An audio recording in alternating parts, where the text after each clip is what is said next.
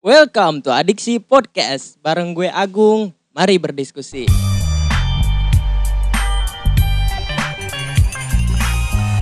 Ya, balik lagi di podcast Adiksi di mana biasanya podcast ini berdua, ada gua dan ada Andika. Tapi kemungkinan di episode ini Andika nggak nggak ikut karena dia tidak mau bersuara soalnya ini pembahasan agak berat. Dia takut mengancam nyawanya. ya, gue mau jelasin juga kenapa adiksi sempat vakum tidak upload episode-episode podcast kemarin-kemarin. Udah berapa bulan kita nggak upload. Itu dikarenakan ya ada beberapa hal yang tidak bisa gue pertemukan dan bicarakan dengan Andika. Termasuk hal-hal yang sepele kayak bucin.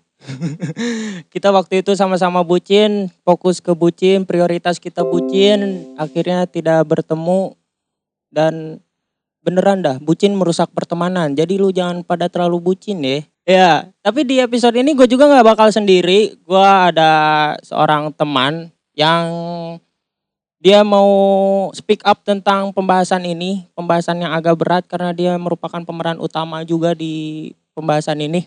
Gue di sini mau bahas tentang yang sedang naik-naiknya, sedang viral-viralnya, sedang rame-ramenya di negara tercinta kita ini. Ada masalah yang bener-bener kayak bikin rakyat tuh, wah gitulah. Kita akan membahas sebuah kebijakan tentang undang undang-undang yang diluncurkan oleh instansi pemerintah. Gue di sini membawa seorang teman yang termasuk dalam pemeran utama di sini. Lu boleh bersuara, men. Oke, uh, sebelumnya saya ucapkan terima kasih untuk Adiksi Podcast yang udah ngundang gue ke channel ini. Iya, iya. Uh, sebelumnya sorry untuk identitas nggak bisa gue sampein karena privasi yang harus gue jaga sebagaimana yang nggak bisa gue bocorkan untuk identitas perusahaan atau mungkin hal-hal yang bisa membuat uh, nama instansi atau orang lain tercemar juga.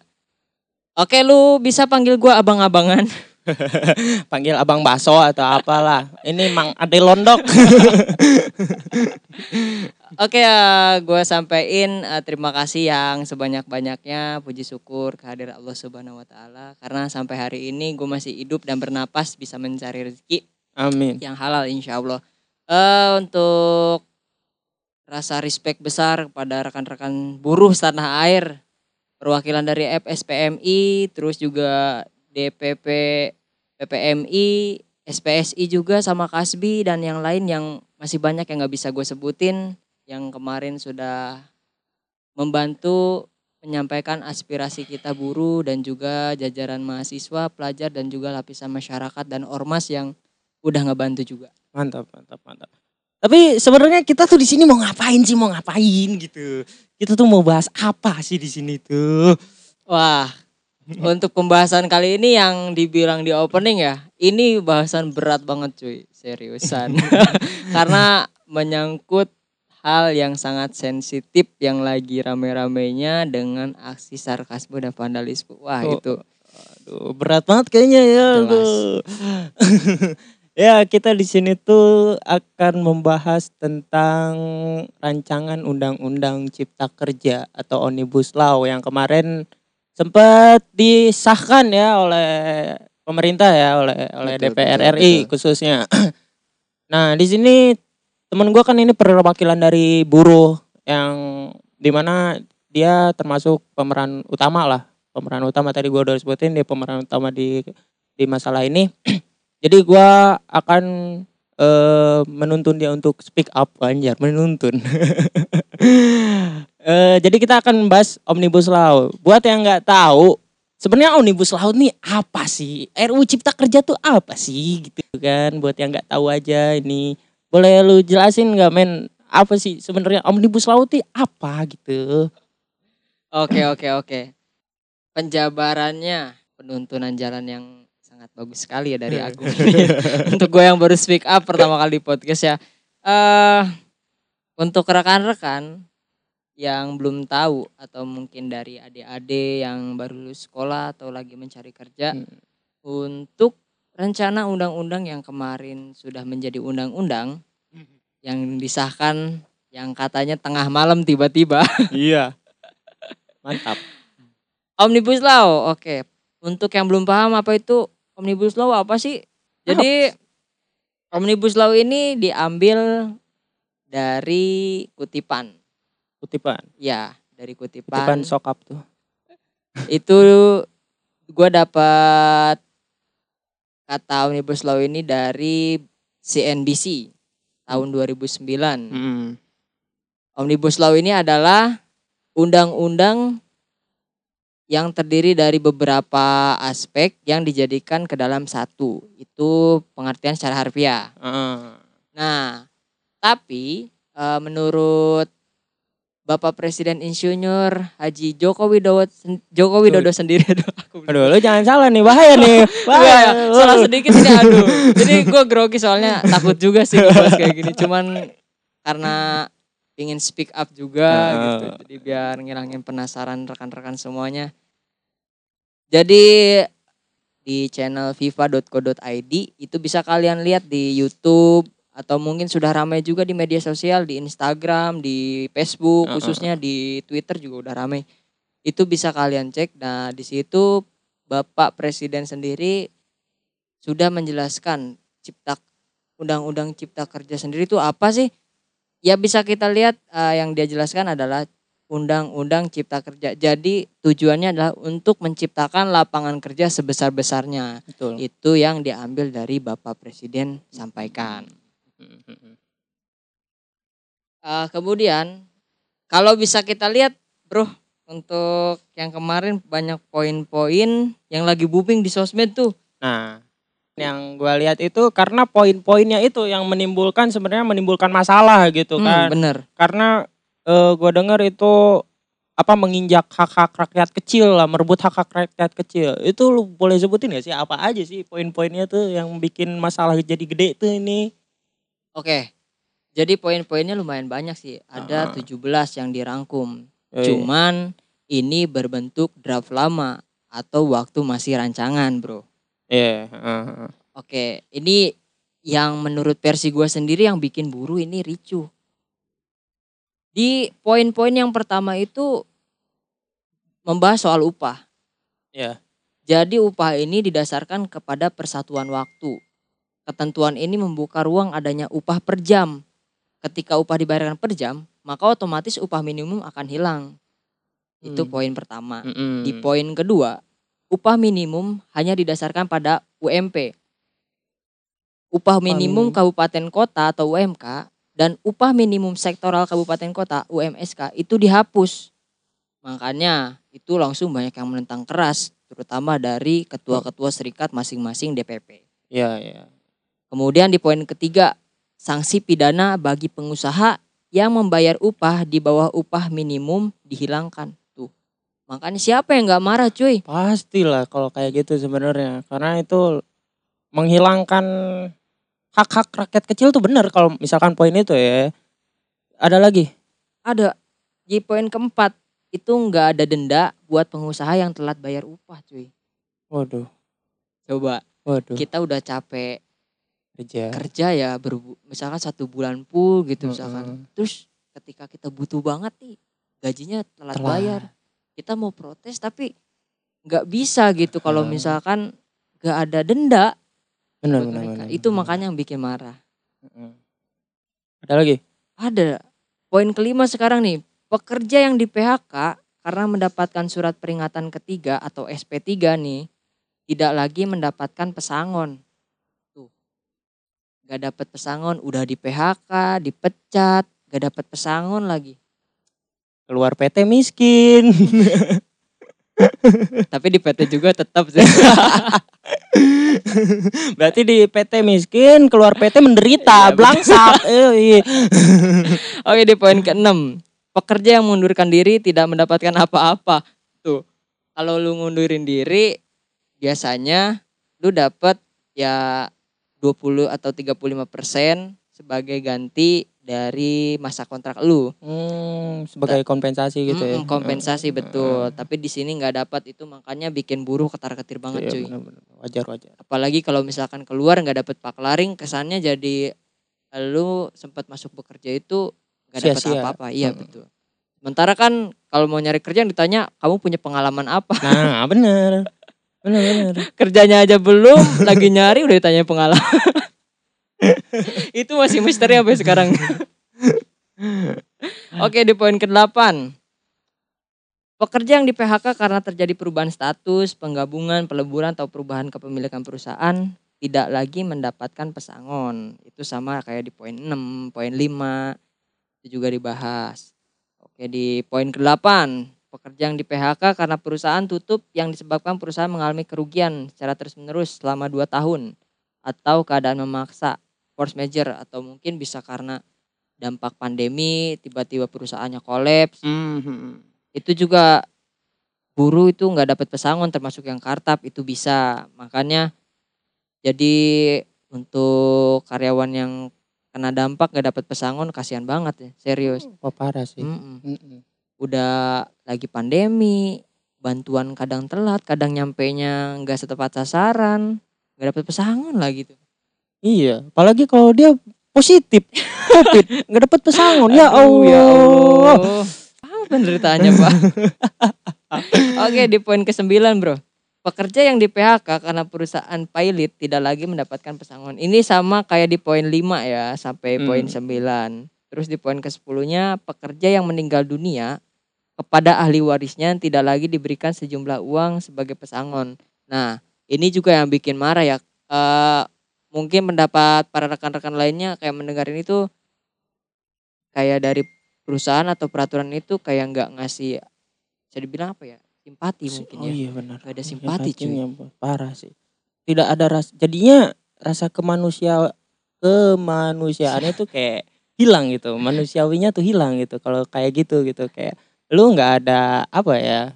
Bener nggak ada simpatinya gitu buat buat hak hak buruhnya gitu. Bener. Jadi kayak waktu di SMA kan kita wah solidaritas banget. SMA SMK gitu solidaritas. Ketika ada keluarga temen yang meninggal tuh udah pasti mintain tiap-tiap kelas tajia gitu kan. Ayo yo si kelasnya si kelasnya. Iya. kita nebeng eh, lu ada dua ribuan gak nggak ada. Itu dua ribu berdua. Lu bilang ke yang mintain apa tajiannya ini dua ribu berdua. Iya kan kita dibiasain seperti itu ya. Kayak di Indonesia tuh ya gotong royong lah. luar biasa. Oke dilanjut poin ke 11 pekerja yang di PHK karena memasuki usia pensiun tidak lagi mendapatkan pesangon. Nah guys ya jadi untuk yang soal pensiunan ini di perusahaan itu ditetapkan umurnya untuk pensiun itu minimal 50 tahun ke atas guys baru bisa pensiun.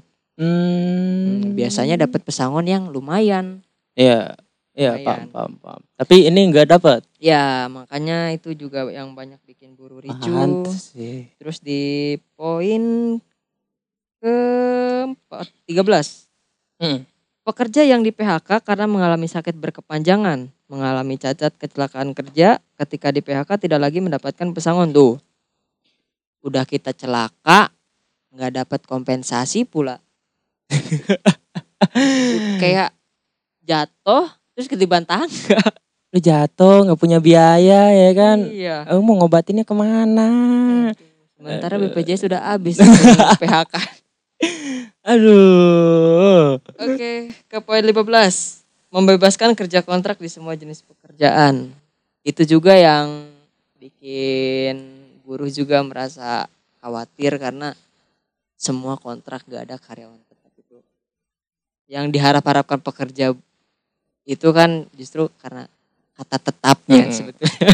Jadi apa ya? Jadi mereka tidak ada batasan waktu gitu kalau jadi karyawan tetap kan mereka nggak, aduh anjing bentar lagi nih, setahun nih, dua bulan lagi gua aduh bingung gitu kan. Tapi kan kalau ada karyawan tetap mereka kayak ya udah tetap gitu, gue punya penghasilan tetap gitu, bukan penghasilan kontrak. Betul.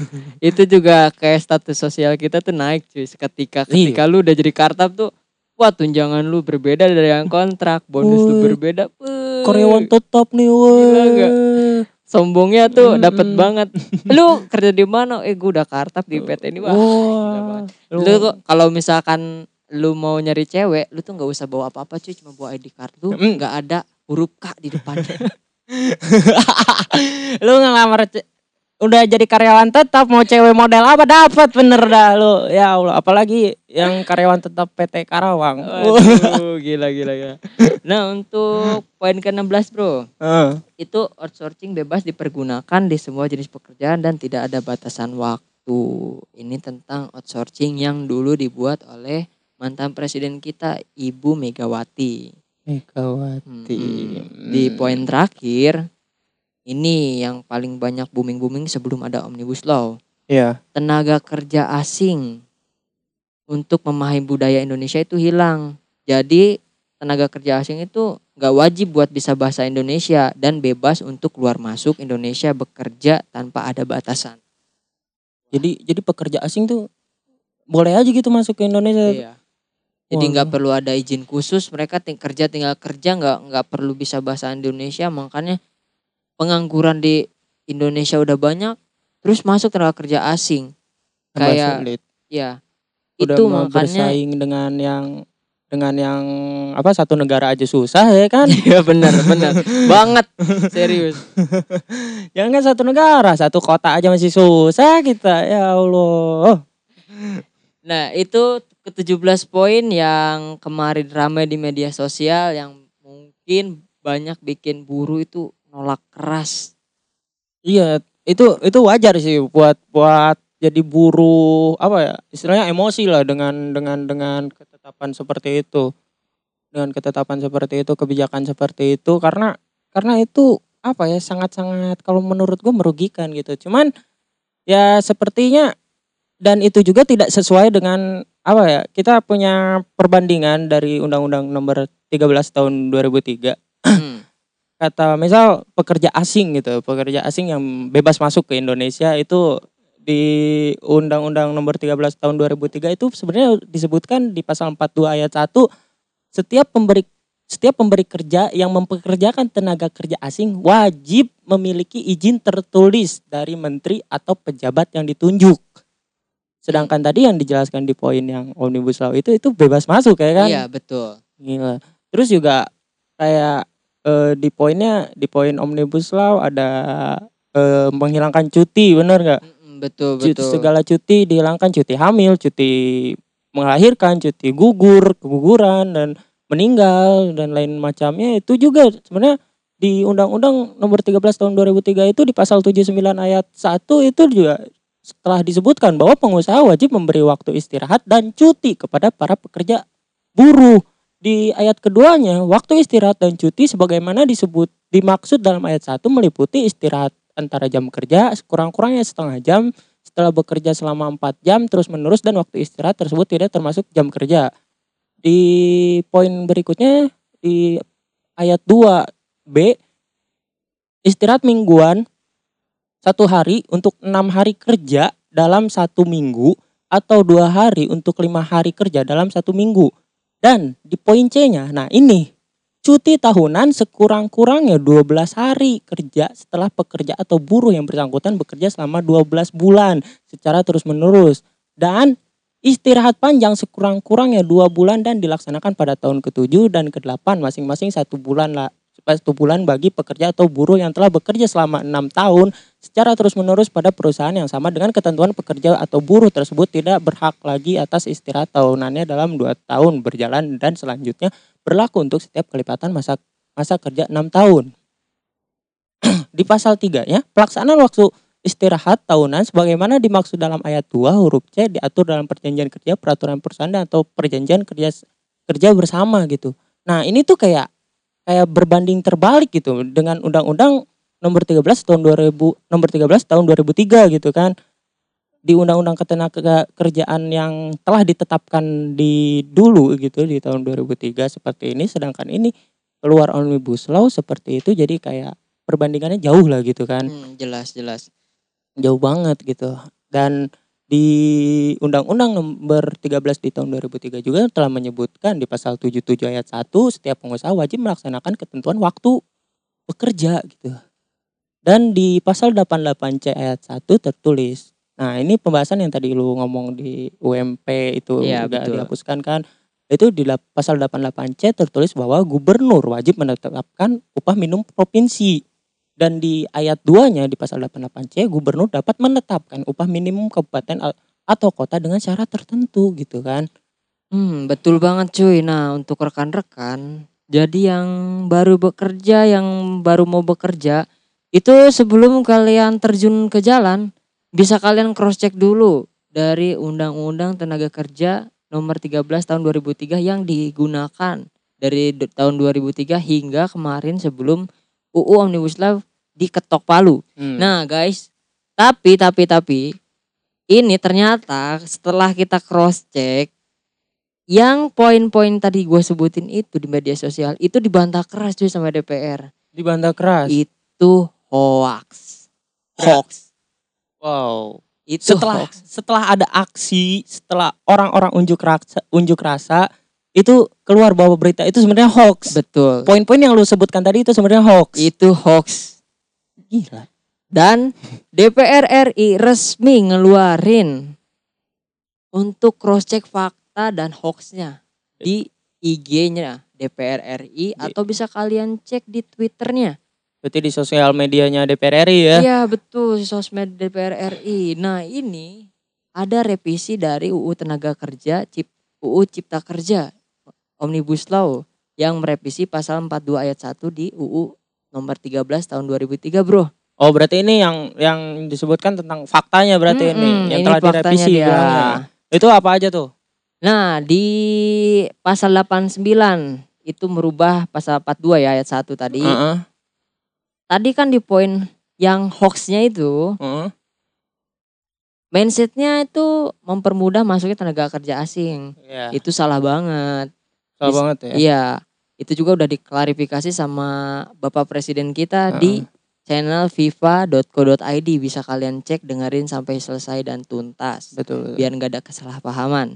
Iya. Nah, yang benernya itu di pasal 89 pekerjaan untuk tenaga kerja asing harus disertai rencana penggunaan tenaga kerja asing atau RPTKA. Jadi Hmm. sebelum tenaga kerja asing masuk itu perusahaan itu yang mau pakai tenaga kerja asing luar harus sudah punya rencana dulu yang diajukan kepada pemerintah. Oh, jadi harus ada pengajuan dulu. Betul. Jadi nggak nggak sembarangan kayak yang orang-orang pikirin yang bikin buruh marah. Hmm, hmm, hmm. Nah, terus, Terus? juga nggak boleh dilakukan oleh perseorangan. Tenaga kerja asing juga hanya boleh jabatan tertentu aja kayak Oh. misalkan bagi sesama operator Oh, itu oh, juga dalam waktu tertentu nggak tetap Hmm. dan nggak boleh menjabat sebagai personalia. Nah, nah, ini klarifikasinya ya. Betul. Klarifikasinya dari Itu- Bapak Presiden. Bapak Presiden juga Dan website resmi sosmednya DPR RI Iya. guys. Nah, terus untuk yang pasal 79 ini juga ada klarifikasi dari DPR RI untuk cek fakta hoaxnya. Mm-mm. Itu kan di poin-poin hoax itu tadi ada yang bilang cuti segala macam itu hilang. Ya. Mm-mm. Tapi ternyata setelah kita cross check di pasal 89 untuk merevisi pasal 79 ayat 1 dan juga ayat 3 tentang ketenaga kerjaan UU 13 2003 Mm-mm. itu setelah dicek ternyata cuti dan cuti melahirkan cuti head cuti melahirkan diatur pasal 81 dan pasal 82 UU 13 tahun 2003 dan hak menerima upah saat cuti dan istirahat diatur di pasal 84 UU 13 2003 itu nggak ada perubahan di ketiga pasal cuy. Nggak ada berarti itu. Iya. Jadi Tetap ada cuti Iya. itu, tetap ada. cuti head, cuti hamil, cuti segala macam Mm-mm. dan juga tentang hak upah penuh itu tetap ada. Ada. Nah, guys, makanya ini baru dua pasal. Iya, kita temakan hoax. Betul, harus benar-benar jadi kalau berita itu bisa dibilang apa ya? Jangan langsung kita makan. Jangan langsung kita simpulkan lah bahwa Hmm, ini salah bener. gitu. Heeh. Oke, kita bahas pasal yang lagi. Di pasal apa? Pasal 77. Ya. Ini juga ada yang benernya cuy. Di pasal 77 ayat 1 dan ayat 2. Hoaxnya kan waktu kerja terlalu dieksploitatif. Ya. Kayak misalkan tentang jam kerja, Mm-mm. Dibayar per jam. Iya benar itu. itu hoax guys. Nah itu Ternyata- hoaxnya, klarifikasinya apa tuh? Klarifikasinya faktanya waktu kerja tetap sesuai ketentuan terdahulu yaitu 40 jam per minggu, Mm, 8 jamnya untuk lima hari kerja, mm, 7 jamnya untuk enam hari kerja. mm. Nah, itu tetap sama. Ah. Nah, batas maksimal lembur itu dari 14 jam malah jadi ditambah cuy 18 jam tuh. No. Nambah. Nambah. Jadi bukan kurang apalagi hilang. Nambah. Tuh. Nah, itu bisa kalian cek ya pasalnya dicek pasal 77 tuh. Itu kan hoaxnya waktunya malah jadi berubah atau Hmm. hilang segala macem. Tuh boleh kalian cek ya tadi sumbernya udah kita udah kita sebutin klarifikasinya Bapak Presiden kita. Kalian boleh cek sendiri kalau misalkan kurang percaya sama kita. Nah, terus juga ada pasal yang kelewat nih, Bro. Pasal Iya. 66 ayat 2. Ah, Nah, di Undang-Undang Cipta Kerja atau Omnibus Law itu ada di angka 20. Jadi framing masyarakat itu pasti mikirnya di poin-poin yang banyak kesebar di medsos, ah, itu outsourcing bebas diterapkan di semua pekerjaan.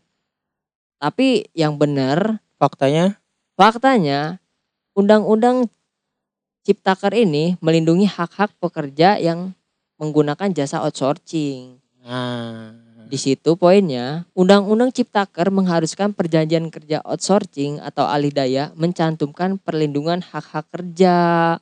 Tuh guys, jadi di Ciptaker ini yang sudah diklarifikasi DPR RI dan juga Bapak Insinyur Haji Joko Widodo sebagai presiden malah memberikan perlindungan hak-hak kerja dan jaminan sosial. Nah, jadi jadi ini tuh sebenarnya apa ya? Ya pertama rakyat terlalu terlalu gampang menyimpulkan dengan hoax itu ya ya mungkin karena karena si klarifikasi atau faktanya pun keluarnya kalau menurut gue ya, itu agak telat sih, Betul, agak telat. Jadi Betul benar banget. jadi ketika si masyarakat telah telah mengeluarkan emosinya ini baru keluar gitu kan. Jadi ya wajar lah kalau agak sedikit ricu gitu kan. Bukan agak sedikit emang ricu sih. Jelas. Ini ricunya ricu tingkat parah cuy. Jadi sangat parah. Nah, terus juga ada lagi nih bro. Apa tuh? Di perubahan untuk Undang-Undang nomor 13 lagi tahun 2003 pasal 66 yang diubah jadi pasal 89 di UU Ciptaker. Mm-mm. Hoaxnya itu kan status pekerja kontrak itu seumur hidup kan. Oh, Kayak oh. tadi di poin-poin yang banyak di medsos itu jadi nggak ada batas kontrak waktu tertentu. Mm. ternyata setelah direvisi ke UU Ciptaker di pasal 89 itu perjanjian kerja waktu tertentu atau pekerja perjanjian kerja waktu tidak tertentu atau tetap itu masih ada guys. Jadi untuk rekan-rekan jangan berkecil hati bahwa PKWTT masih ada. Nah, jadi kita pahami dulu lah ini ini Pak Presiden juga sudah klarifikasi ya kan. Jadi sekarang kalian jangan jangan apa ya, jangan jangan terlalu emosi lah. Sebenarnya ini baik loh, baik, bener. Abang, ada lagi? Ya. Ada. Ini nih yang sangat menurut gua patut diapresiasi ya yang banyak blunder banget. Heeh. Hoaxnya itu pengurangan nilai pesangon dari 32 menjadi 25 kali. Hmm. Ini dari poin-poin yang juga banyak menjadi bikin ricu ya. Iya, iya benar. Itu bisa kalian cek pasalnya guys. Ini panjang banget kalau gue baca.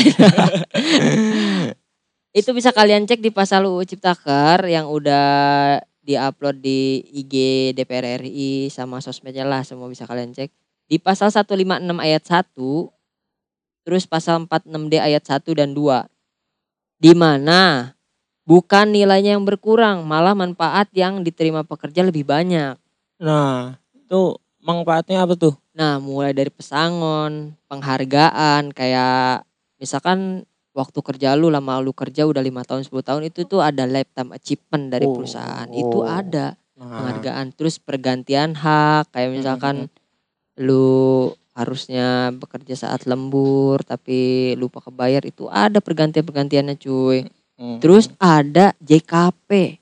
Ini JKP yang apa baru, tuh? JKP apa? jaminan kehilangan pekerjaan. Nah, Apa sih? Nah, itu adalah skema baru terkait dengan jaminan sosial ketenaga kerjaan yang tidak mengurangi manfaat dari berbagai jaminan sosial nah. kayak dari JKK, JKM, JHT atau jaminan pensiun. Ini program baru yang akan nanti direalisasikan. Woi, itu ternyata RUU Cipta Kerja itu sebenarnya baik. Sebenarnya baik. Ini hanya kita tuh termakan oleh hoax-hoax. Tapi menurut lu, ini udah udah selesai lo itu. Ada satu lagi. Ada satu itu? Nah, ini juga yang menjadi sorotan utama. Ya, Ini hoaxnya upah minimum kota tuh dihapus. ya. Jadi ikut UMP. UMP-nya kan 1.800 dari 5.300 ke 1.800 jauh banget. Makanya ini yang bikin buruh itu wah, marah besar cuy. Ya, pasti. Tapi setelah kita cross check klarifikasinya, ini diatur dalam pasal 88C di UU 13 2003 Hmm. dan direvisi jadi pasal 89. Yang Ada perubahannya. Di poin pertama, gubernur wajib menetapkan UMP dan dapat menetapkan UM kabupaten atau kota. Heeh. Poin keduanya, upah minimum ditetapkan berdasarkan kondisi ekonomi, ketenaga kerjaan serta mempertimbangkan pertumbuhan ekonomi da- ekonomi dan inflasi daerah terkait. Hmm. Poin ketiga, upah minimum kabupaten kota harus lebih tinggi dari UMP.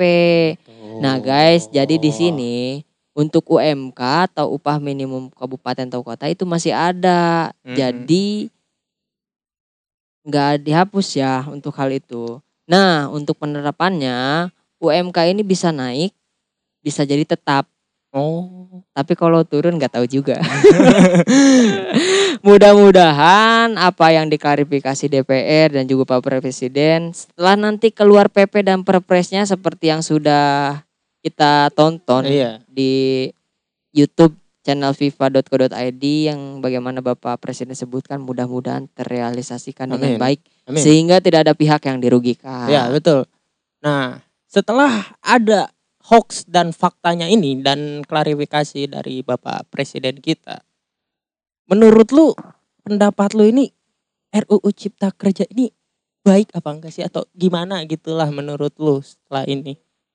Wah, kalau menurut gue sebelumnya, sebelumnya gue juga termakan hoax ya. Iya. Ini gue pribadi jujur gue Ya, juga termakan Begitupun hoax. gua sama. Kita kemarin sempat ngobrol Betul. ya. Pasti banyak sih banyak. Tapi setelah keluar klarifikasi ini dan kita baca poin-poinnya, mungkin ada satu poin yang nggak disebut UMR, cuman di yang Bapak Presiden klarifikasi UMR itu tetap ada. Jadi so far dari ini malah kita punya dua plus di poin UU Cipta Kerja itu Hmm. dengan ada JKP dan juga ada penambahan waktu minimal jam Hmm. lembur dari 16 jam eh dari 14 jam ke 18 jam tuh. Ah. Ini serius, tapi untuk tanggapan dari pendengar juga nggak tahu ya. Hmm. Betul kan? Eh, pendengar kan kita nggak tahu. Kadang ada yang masih kekeh dia kontra dengan hal ini gitu kan. Ada yang masih pengen seperti dulu gitu. Gue nggak tahu juga. Menurut menurut kalian lah, menurut kalian yang dengar ini kayak gimana setelah mendengar hoax dan faktanya ini dan Hmm, klarifikasi dari Bapak Jokowi. Boleh didengar sih sebenarnya lu harus harus tonton juga Iya, itu klarifikasi dari Bapak Jokowi tentang ini tentang RUU Cipta Kerja yang yang di channel pipa.co.id lu tonton dari situ dan nanti kita share linknya lah. Betul betul. Mm-mm. Jadi untuk rekan-rekan kan pasti punya pendapat masing-masing ya. Entah Iya. itu yang masih apa namanya terkait hal politik, isu politik. Jadi buat kalian yang keke, oh saya tetap menolak, oh saya jadi pro, oh saya memang dari awal mendukung itu fine-fine aja Iya. gitu pendapat kalian karena setiap masing-masing kalian itu udah diatur di pasal 28E di mana disebutkan bahwa setiap orang itu berhak untuk berkumpul, berserikat dan menyatakan pendapat, guys. Betul betul betul. Nah, kan apa namanya? Kan kemarin udah gara-gara berita ini ya kan, gara-gara berita ini mereka belum tahu faktanya itu banyak yang keluar-keluar wah macam-macam sampai aksi. Sampai Hmm, aksi. aduh, bobonya udah bahas demo nih. ini udah pasti bahas demo, ini rame sih ya, jelas. sempet aksi kemarin ya kan sampai FYP TikTok gua itu isinya demo semua ya Allah. Cuman cuman cuman yang gua sayangkan ketika aksi ini menurut lu menurut lu dah menurut lu tuh ini tuh aksi ini gimana sih menurut lu pendapat tentang aksi ini Kalau kita bandingin sama demo-demo sebelumnya gitu kan Hmm. tentang penolakan RUU KUHP. Untuk demo yang sekarang ini kalau dilihat nggak struktural ya. Nah, Maksud- itu. Bener. Itu juga agak gua resahkan sih Hmm. sebenarnya. Ketika gua melihat berita-beritanya ya, berita-beritanya entah itu gua lihat di medsos atau di TV, kok kok demo sekarang tuh kayak cuman pertama gua lihatnya orang-orang cuman buat konten doang Hmm, gitu kan. Kayak buat asik-asikan doang gitu mereka Bi- kayak gua nggak tahu sih gua nggak tahu cuman yang gua lihat aja ini ya kayak kayak lu tuh nggak ada tujuannya gitu cuman merusak fasilitas umum aja gitu